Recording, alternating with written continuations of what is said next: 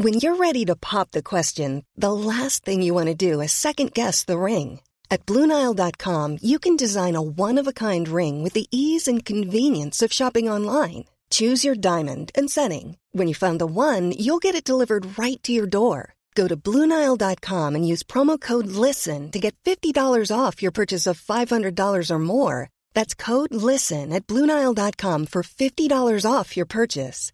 Blue Nile dot com, code LISTEN. Burrow is a furniture company known for timeless design and thoughtful construction, and free shipping, and that extends to their outdoor collection. Their outdoor furniture is built to withstand the elements, featuring rust-proof stainless steel hardware, weather-ready teak, and quick-dry foam cushions. For Memorial Day, get fifteen percent off your Burrow purchase at burrow.com slash ACAST, and up to twenty-five percent off outdoor. That's up to twenty-five percent off outdoor furniture at burrow.com slash ACAST. Hey, it's Paige DeSorbo from Giggly Squad. High quality fashion without the price tag. Say hello to Quince. I'm snagging high-end essentials like cozy cashmere sweaters, sleek leather jackets, fine jewelry, and so much more. With Quince being fifty to eighty percent less than similar brands. And they partner with factories that prioritize safe, ethical, and responsible manufacturing. I love that. Luxury quality within reach. Go to quince.com slash style to get free shipping and three hundred sixty-five day returns on your next order. Quince.com slash style. A trunk that holds the secrets of an unlikely killer. I found the interior splattered with blood. A collection of mysterious rocks that may be proof of an alien intelligence. People aren't making this stuff up. They're seeing it. And a curious orb that tells of the rise and fall of a bizarre cult. Everyone thinks that these people are nuts. I'm Don Wildman. Join me on a journey across the United States as we go deep into the vaults of the nation's most revered institutions, unearthing wondrous treasures from the past, extraordinary artifacts, and bizarre relics. Each with a shocking story to tell and a secret to be revealed. These are the Mysteries at the Museum.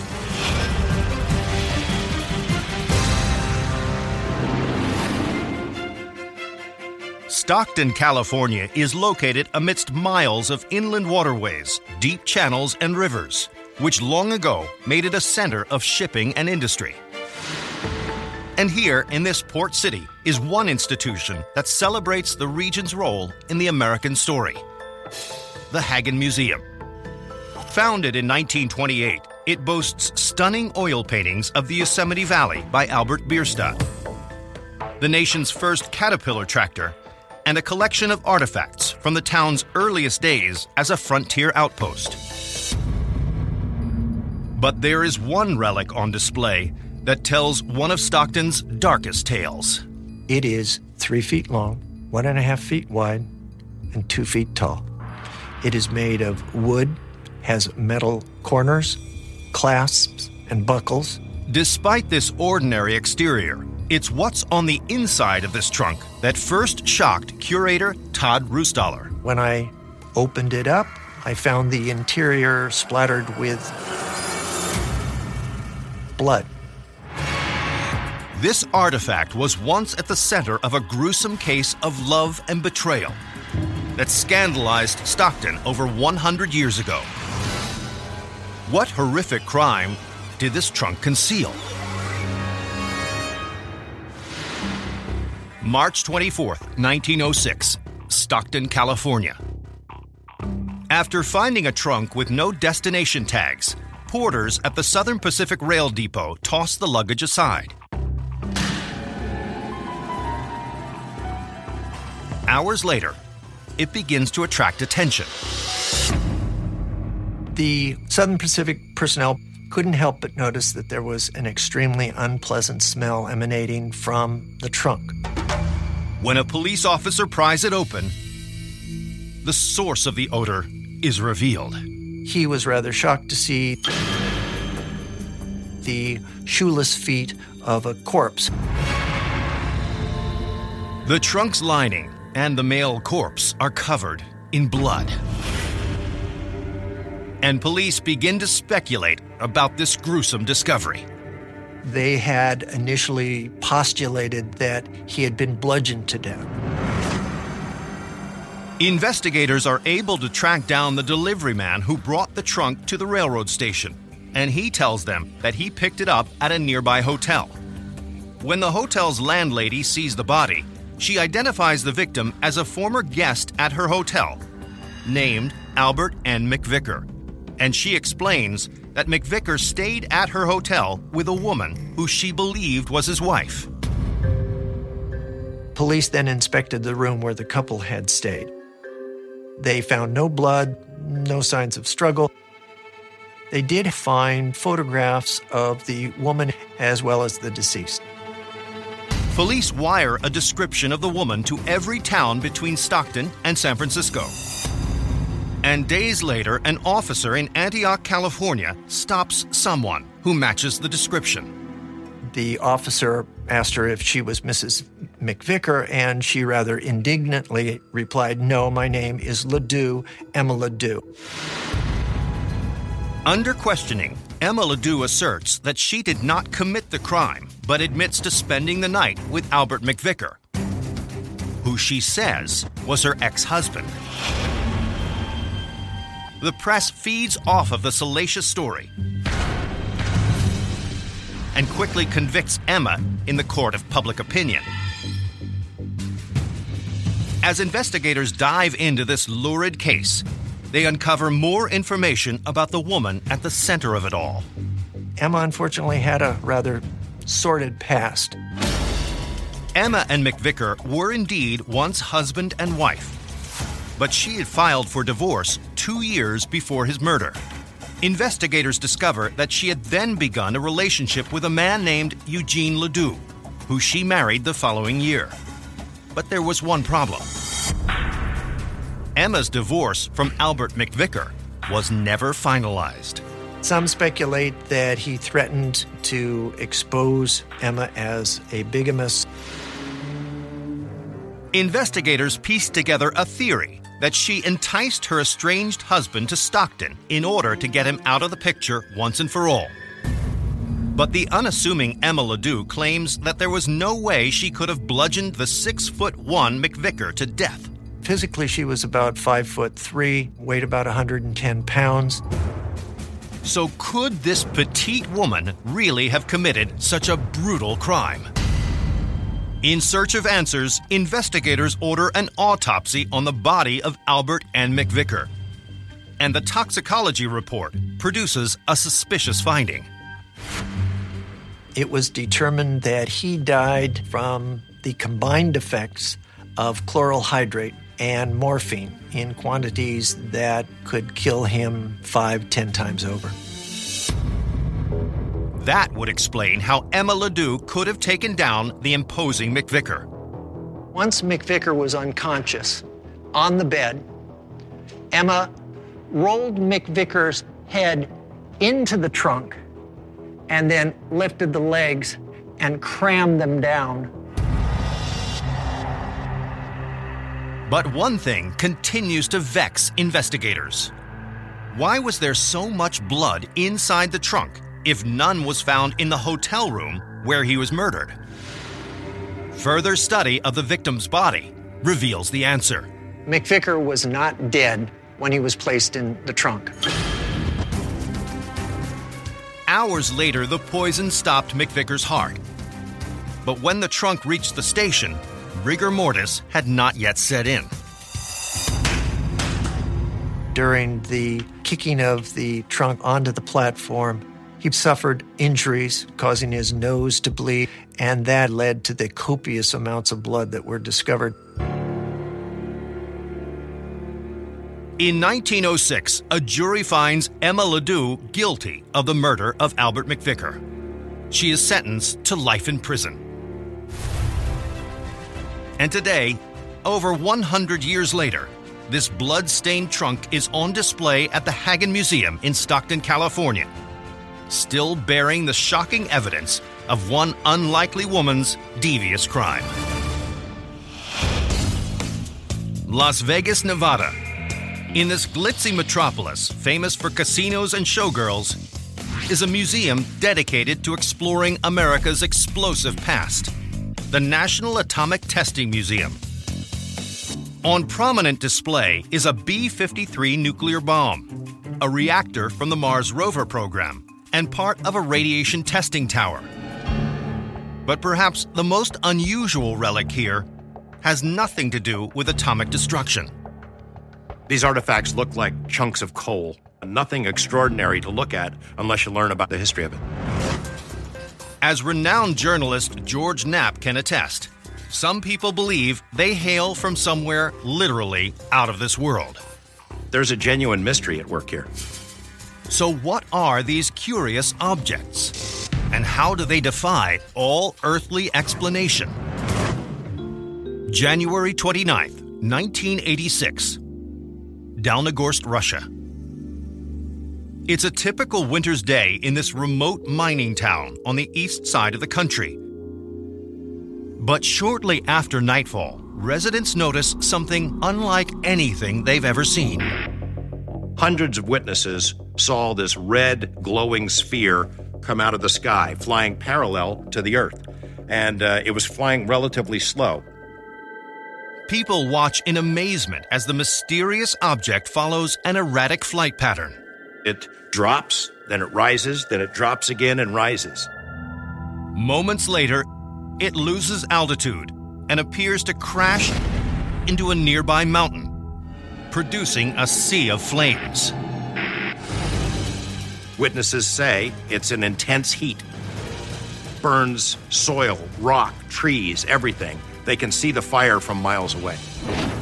Then residents notice something even stranger. They see these yellow orbs, much like the, the red one that crashed, flying around in the vicinity of the hill, flashing beams of light down in the direction of the, of the ground, as if they were looking for something. Moments later, the unusual yellow orbs disappear into thin air, and it seems as though the extraordinary incident is over. Residents are bewildered by the bizarre events, leaving many to ask, what exactly did fly into the mountain? The presence of a nearby Air Force base leads some to believe that a military aircraft may have been involved.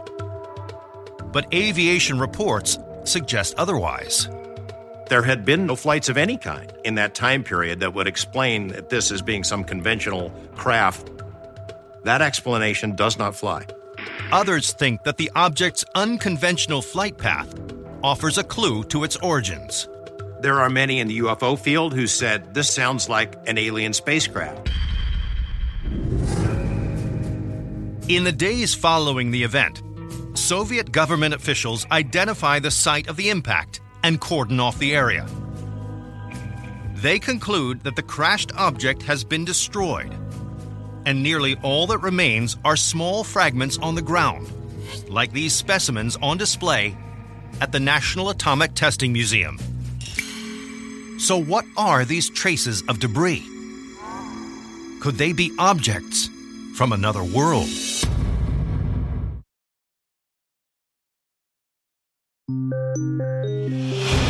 In nineteen eighty-six, residents of Dalnegorsk, Russia, witnessed something truly bizarre, a flying red sphere that crashes into a mountain. When government officials race to the scene, nearly all that remains are some scattered pieces of debris. But could these small, rock-like objects be evidence of an extraterrestrial craft? In a quest for answers, Russian scientists conduct a battery of tests on the mysterious material. After examining the object's physical properties, they discover that these seemingly ordinary pieces of rubble are not natural. In fact, they are chunks of synthetic metal. It was a technological development. It was created through an industrial process. But a closer examination offers little insight into exactly how they were made. When you use high heat in an industrial process, there's sulfur, there's phosphorus, there's none of that there. So they don't know what was used to heat them. And when researchers delve deeper, nothing can prepare them for what unfolds right before their eyes. They do some tests in these cloud chambers, which allow them to analyze the chemical composition of the material. And they found that when they heated it up, some of the elements disappeared entirely. And then new elements somehow got in. And they were completely mystified. Scientists reach a shocking theory. The technology used to produce these materials does not exist on Earth. We don't know what it is, and we don't know how it was made. Naturally, a lot of people have speculated this is of alien origin. Some believe that these artifacts offer proof that what residents saw crash into the mountain was, in fact, an extraterrestrial spacecraft. Millions of people all over the world throughout recorded history have been seeing these weird things in the sky. People aren't making this stuff up. They're seeing it. And these pieces on display at the National Atomic Testing Museum in Las Vegas will forever remind us of one of the most famous U F O sightings in history.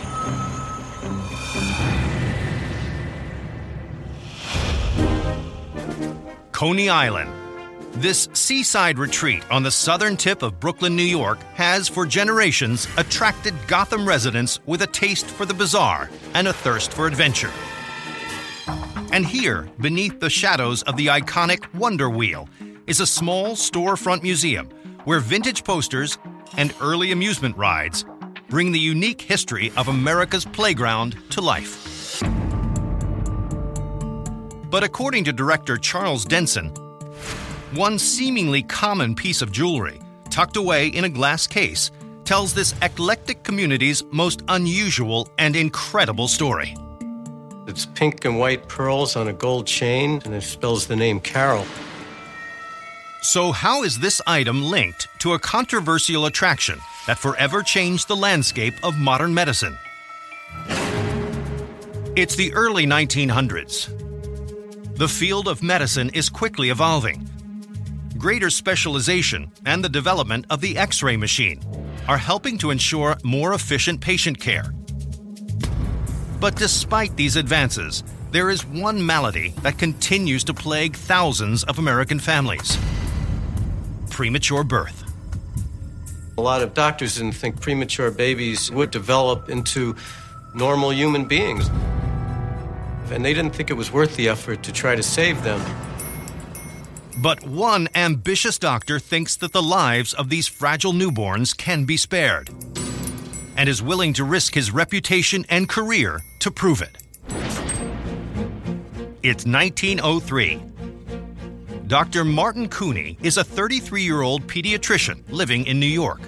His primary interest lies in promoting a strange new invention designed to maintain a sterile environment for babies born prematurely. The device is called an incubator.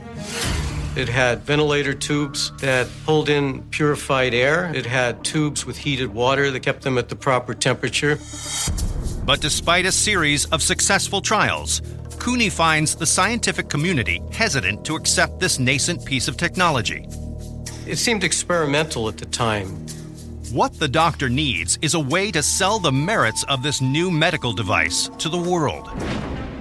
And he gets that chance when a New York showman named Frederick Thompson approaches him with an unusual offer. Thompson wants to set up a baby incubator sideshow at his new Coney Island amusement center called Luna Park. Fred Thompson thought that the baby incubators would be an incredible attraction for Coney Island. But a theme park seems like an unorthodox environment in which to display sick children. Coney Island had Siamese twins. There were a lot of unusual people, so a lot of people felt the sideshows were exploitive. But Coney Island does offer the physician something critically important: thousands of daily visitors. Cooney's ultimate goal was to save the lives of children and to get acceptance for the incubator, to have it put in hospitals. Coney Island was the showplace of the world, and he realized that that's where he would get the most exposure. Determined to prove the incubator's worth, Cooney seizes on Thompson's proposal. But will the doctor be able to convince the medical community that his treatment is legitimate amidst the bizarre spectacles that inhabit Coney Island? That summer, on Luna Park's bustling Midway, The Baby Incubator exhibit opens its doors. Visitors are charged an entrance fee of twenty-five cents to marvel at the impossibly small bodies inside the machines. It was awe-inspiring, where people could come in and see this human life being saved. But Cooney's unusual attraction is not without its detractors. Just months after the sideshow's grand opening, the Brooklyn Society for the Prevention of Cruelty to Children launches an official investigation into the doctor's practices. They felt that the children were being exploited. They wanted to shut down his exhibit. With the future of New York's forgotten children hanging in the balance, will Doctor Cooney's Coney Island sideshow be closed? Hi, I'm Daniel, founder of Pretty Litter. Did you know cats tend to hide symptoms of sickness and pain? I learned this the hard way after losing my cat, Gingy. So I created Pretty Litter, a health monitoring litter that helps detect early signs of illness by changing colors, saving you money and potentially your cat's life. Pretty Litter is veterinarian developed, and it's the easiest way to keep tabs on your fur baby's health right at home. Go to pretty litter dot com and use code ACAST for twenty percent off your first order and a free cat toy. Terms and conditions apply. See site for details. Burrow's furniture is built for the way you live. From ensuring easy assembly and disassembly to honoring highly requested new colors for their award-winning seating, they always have their customers in mind. Their modular seating is made out of durable materials to last and grow with you. And with Burrow, you always get fast, free shipping. Get up to sixty percent off during Burrow's Memorial Day sale at burrow.com slash ACAST. That's burrow.com slash ACAST. burrow.com slash ACAST. Hiring for your small business? If you're not looking for professionals on LinkedIn, you're looking in the wrong place. That's like looking for your car keys in a fish tank.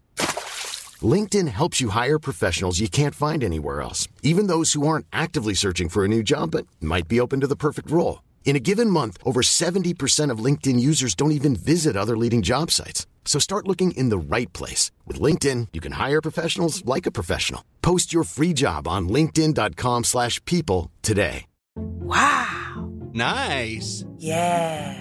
What you're hearing are the sounds of people everywhere putting on Bombas socks, underwear, and T-shirts made from absurdly soft materials that feel like plush clouds.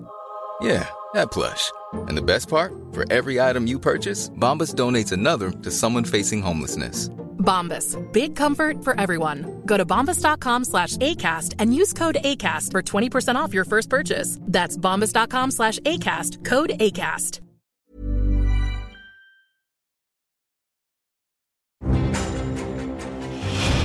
It's nineteen oh three. Doctor Martin Cooney is being investigated by a child welfare organization over his controversial Coney Island sideshow. This remarkable exhibit displays living premature babies inside a recent invention, an incubator. Critics say he's exploiting helpless young infants. The doctor says he's saving lives. So, will this unconventional attraction be shut down? In the face of the allegations, Doctor Cooney defends his operation, not as a sensational sideshow, but as a free, unorthodox hospital. The parents never had to pay a fee. The entire exhibit was supported by the admission price. But perhaps Cooney's best defense is his ability to save the lives of otherwise hopeless infants. The way he would fight this is to say, what choice do they have? Either they come to my exhibit or they die. The community rallies behind the hero doctor, and the Brooklyn Society for the Prevention of Cruelty to Children drops its investigation. Over the next four decades, Doctor Cooney's Incubator Expo flourishes, becoming Coney Island's longest-running exhibit. He's credited with saving over six thousand lives, babies that wouldn't have survived if it hadn't been for his exhibit. One child he rescued is Carol Ann Boyce Heinisch, who, like all babies under Cooney's care, received an identification necklace when she entered the incubator in nineteen forty-two. And it's now encased at the Coney Island History Project. And after forty years of baby-saving showmanship, the larger medical community finally accepts the audacious doctor's pioneering work. With baby incubators implemented into hospitals worldwide, Cooney promptly shuts down his sideshows. And today, this tiny chain commemorates the unorthodox practices and groundbreaking work of a medical maverick that provided a future for the world's tiniest miracles. Florida's west coast is known for its spectacular golf courses, warm waters, and pristine sands. But just fifteen miles from the beach town of Fort Myers is a very different tourist attraction. This collection of long-abandoned houses and rambling gardens is called the Koreshan State Historic Site. And in one of these wooden-framed buildings, known as the Arts Hall, the history of this mysterious place is on display. Here, among the vintage ornaments and old-time musical instruments, is a curious artifact that, according to author Gary Jansen, tells the tale of a bizarre community that once lived here, but today is long gone. The artifact is two and a half feet tall by three feet wide, made of lacquered wood with brass fittings. And there is more to this odd-looking orb than initially meets the eye. Then you notice the sphere opens up. And on the inside of the sphere is a very familiar design. So what is this intriguing artifact? And what role did it play in the rise and fall of a bizarre religious cult? It's the mid eighteen sixties, and the world is in the throes of a scientific revolution. Recent developments in the understanding of electricity have given rise to a host of new ideas about the natural forces that govern the world. And one man immersed in these theories is an ambitious physician named Cyrus Teed. In eighteen sixty-nine, Teed is in his laboratory in upstate New York, investigating the possible healing effects of electricity on the human body, when he achieves an utterly unexpected result. Teed accidentally electrocutes himself, and he was knocked unconscious. He has what we would call today a near-death experience. When he comes to, he claims to have had an extraordinary dream. Cyrus Teed had a vision of God in the form of a beautiful woman, and she bestowed upon him the secrets of the universe. Teed claims that the mysterious deity told him that the planet Earth is actually a hollow sphere, that the ground we live on is in fact on the inside of that sphere, and that the sun, moon, and stars are contained within another orb that inhabits this hollow Earth. The strange-looking orb that now sits in the Art Hall at the Koreshan State Historic Site was inspired by Teed's vision and is a physical representation of this mind-bending view of the world. When you opened it, the continents and the ocean were on the inside walls of this globe, and in the middle was a much smaller ball which comprised the stars, the sun, and the moon. But this isn't all that Teed concludes from the female god's appearance. Teed is now convinced that men and women are created equal. The secret to purity is celibacy, and his mission is to establish a new society based on these principles. The goddess also told him, and this was the zinger, that he was the new Messiah. She also explains that he has been granted the gift of immortality. Teed wastes no time doing his new mistress's bidding. Teed takes a new name, Koresh, which is actually the Hebrew word for his own name, Cyrus, but means the anointed one. And naming these new beliefs Koreshanity, Teed is surprisingly quick to gain a large following. People described him as having a voice that could motivate people to do things you would never expect them to do. In eighteen ninety-three, with a congregation of followers established, Teed identifies a tract of land in Florida as the perfect place to set up a utopian community. But for those who live in this new society, there are strict rules to abide by. In order to join Koresh's community, a person had to sign over all their worldly goods to him. And for all men and women, including married couples, intimacy is forbidden.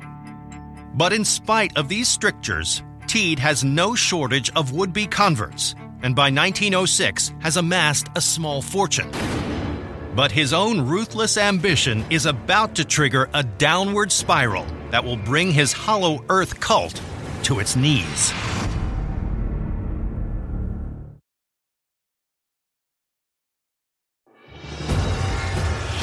It's the early nineteen hundreds in Estero, Florida. A charismatic preacher named Cyrus Teed believes that the Earth is hollow and that humans live inside the sphere. He's even managed to convince hundreds of his followers that his theories are real. But his own desire for wealth and power is about to get the best of him.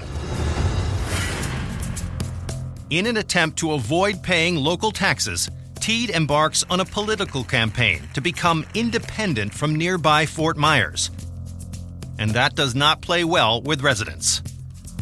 Tensions are running high in, in neighboring communities because everyone thinks that these people are nuts. At a local political meeting, tensions boil over, and Teed is injured in a brawl. Teed is beat within an inch of his life. On December twenty-second, nineteen oh eight, at the age of sixty-nine, Cyrus Teed dies from his injuries. But his followers truly believe in Teed's immortality and expect their leader will come back to life.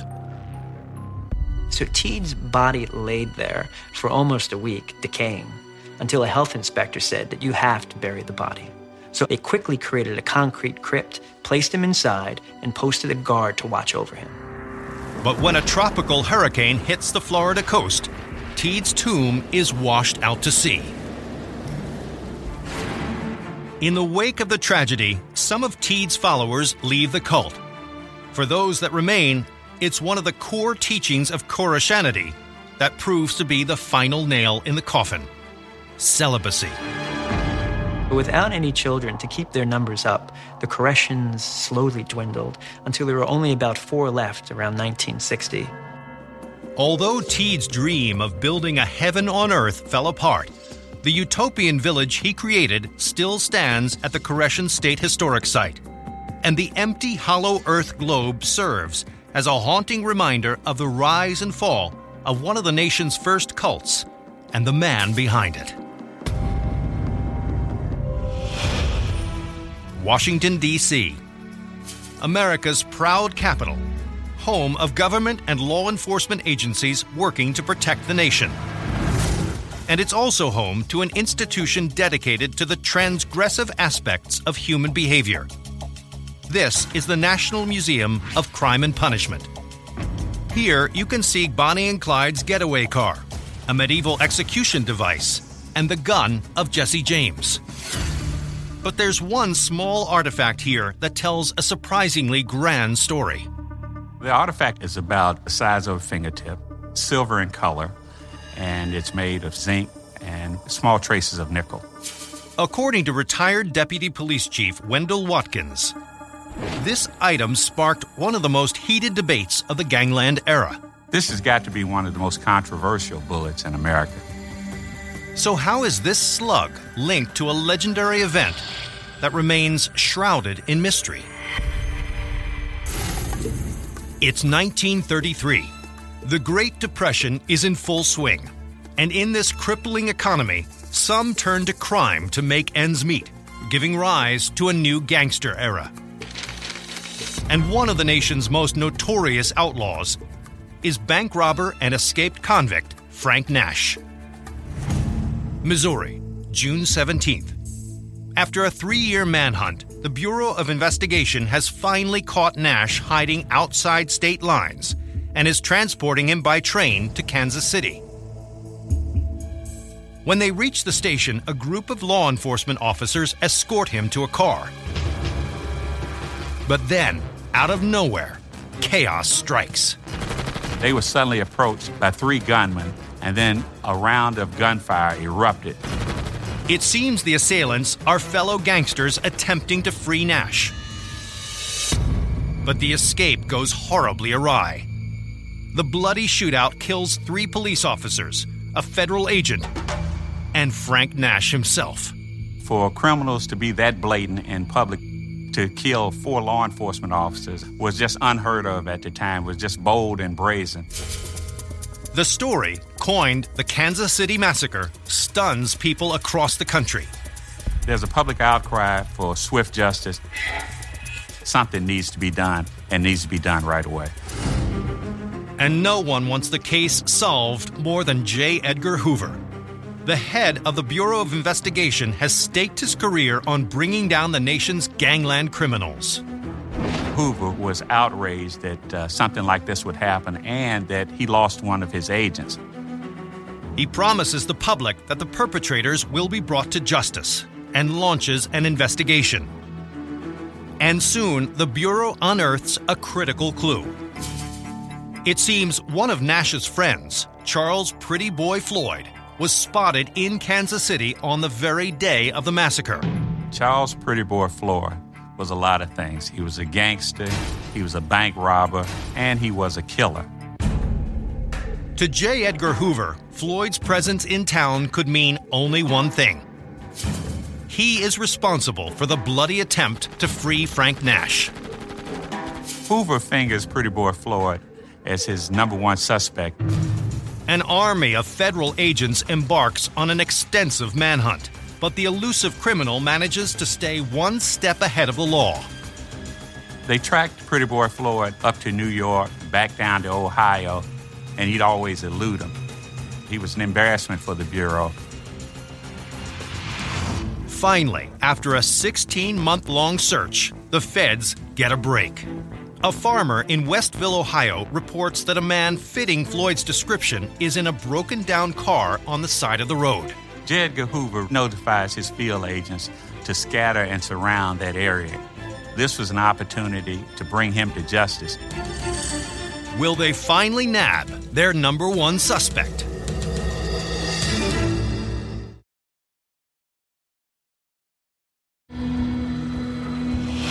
It's nineteen thirty-four.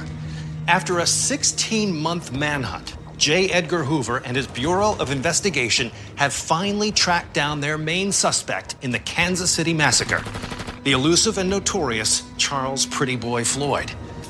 But will Hoover and his feds finally get their man? One official saw Pretty Boy Floyd exit the vehicle with a weapon. With his ability to evade capture, they knew it could be now or never. Agents take aim and fire. And Floyd is struck with this bullet, now on display at the National Museum of Crime and Punishment. The wounded gangster writhes in pain and pleads his innocence. Uses his last breath to deny that he had any involvement in the Kansas City Massacre. With their number one suspect dead, Hoover deems the mission a success. J. Edgar Hoover's reaction was that this was definitely a home run for him and his agency. But as the public learns of Floyd's death, some begin to question whether he was really responsible. While he was spotted in town on the day of the massacre, it seems that no one can place him directly at the scene of the crime. Eyewitnesses definitely do not finger Pretty Boy Floyd for the Kansas City Massacre. So why did Hoover target Floyd? Perhaps it was a personal vendetta. Charles Pretty Boy Floyd was a thorn in his side. Some believe that this was an excuse for Hoover to finally take out a longtime nemesis, with the massacre providing the perfect cover. To this day, many still debate if the wrong man was accused of the legendary shootout, and if the real killer got away scot-free. It's interesting how this case occurred over eighty years ago, but yet it's still a mystery. And this bullet remains on display at the National Museum of Crime and Punishment in Washington, D C, a reminder of the controversial death of a notorious outlaw.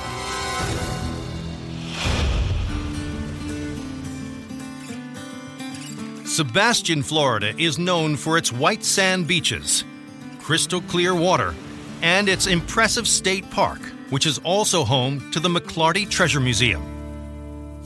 From maritime weapons to model ships, the artifacts in this collection celebrate the history of the early settlers and seafarers who first set foot upon these shores.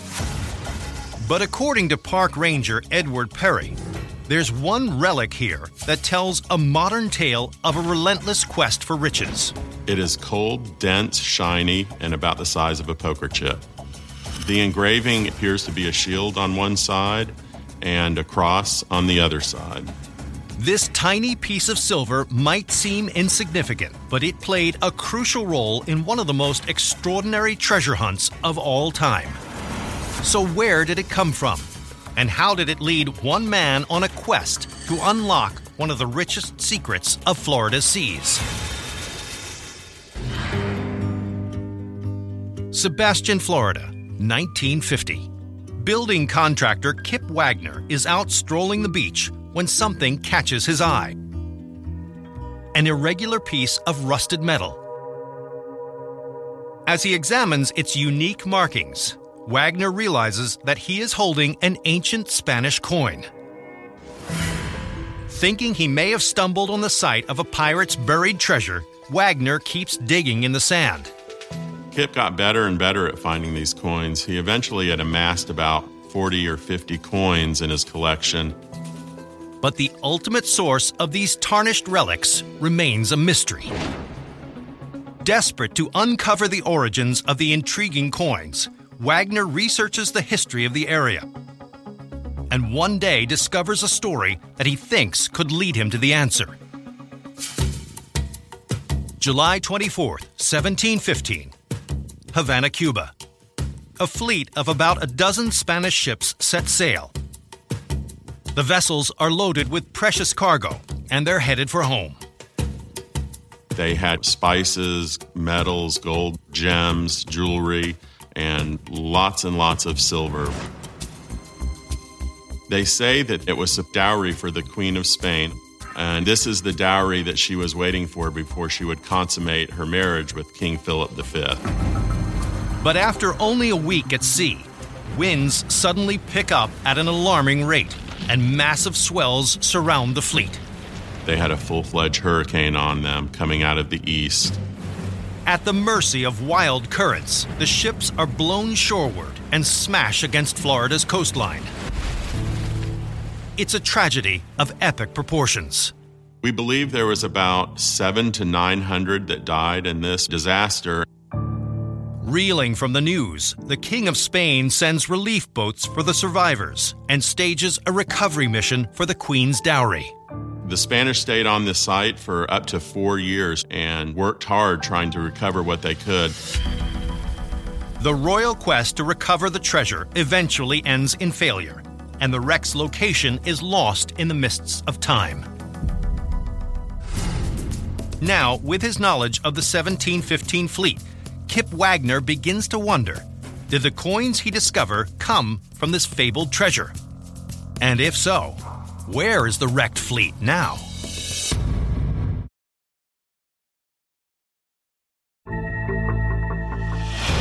It's the nineteen fifties. Building contractor Kip Wagner believes that the weathered old coins he's found along the Florida coastline belong to a lost wreck of a fleet of Spanish ships that sank hundreds of years ago. So, can Wagner find the missing ships? Determined to track down the loot, Wagner scours maritime archives and finally learns of a rare book from seventeen seventy-five, which seems to hold a crucial clue to the mystery. In that book was a map. On that map, there was the evidence that they had been looking for. The fleet had sunk right near present-day Sebastian Inlet. This narrow channel of water on Florida's east coast is known for its powerful currents and capricious tides. Hoping to find the sunken fleet, Wagner assembles a team of would-be undersea prospectors. But pinpointing the cache is a daunting task. There really was not the technology like we have today. There was no G P S. There were no underwater metal detectors. What they had was basically their ingenuity. After two years of tirelessly combing the waters, Wagner and his team find no trace of the missing ships. And they basically came up with nothing. It seems the treasure of the seventeen fifteen Spanish fleet will be lost forever. But Wagner will not give up so easily. And one afternoon in nineteen sixty-one, the group heads out on yet another trip in search of evidence of the wreck. They took their boat out through Sebastian Inlet, and even though it was a cold, blustery day and a very windy day, they still had clean water conditions. As they scour the ocean floor, a diver notices an unusual-looking rock. Something intrigued him about it, and he eventually saw another one. And through some work, they finally got these very heavy objects back to shore. After they chip away layers of debris, they're in awe of what they discover. To their amazement, these turned out to be treasure chests of solid silver coins. About a decade after starting his quest, Kip Wagner has finally found the source of the elusive silver coins: the wreck of the ill-fated flagship Capitana. They were all very excited. This was it. They had found treasure. And it's just the first of many finds for Kip Wagner and his company. Over the next few years, they recover an estimated twenty million dollars worth of riches, some of which can be found here at the McLarty Treasure Museum. And it all started with one man discovering a silver coin like this one on a beach.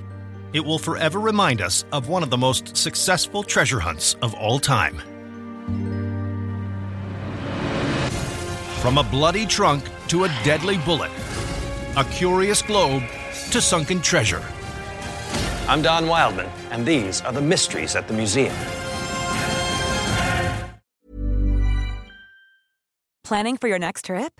Elevate your travel style with Quince. Quince has all the jet-setting essentials you'll want for your next getaway, like European linen, premium luggage options, buttery soft Italian leather bags, and so much more. And is all priced at fifty to eighty percent less than similar brands. Plus, Quince only works with factories that use safe and ethical manufacturing practices. Pack your bags with high-quality essentials you'll be wearing for vacations to come with Quince. Go to quince dot com slash pack for free shipping and three sixty-five day returns. When you make decisions for your company, you look for the no-brainers. If you have a lot of mailing to do, Stamps dot com is the ultimate no-brainer. Use the Stamps dot com mobile app to mail everything you need to keep your business running with up to eighty-nine percent off U S P S and U P S. Make the same no-brainer decision as over one million other businesses with Stamps dot com. Use code PROGRAM for a special offer. That's Stamps dot com, code PROGRAM.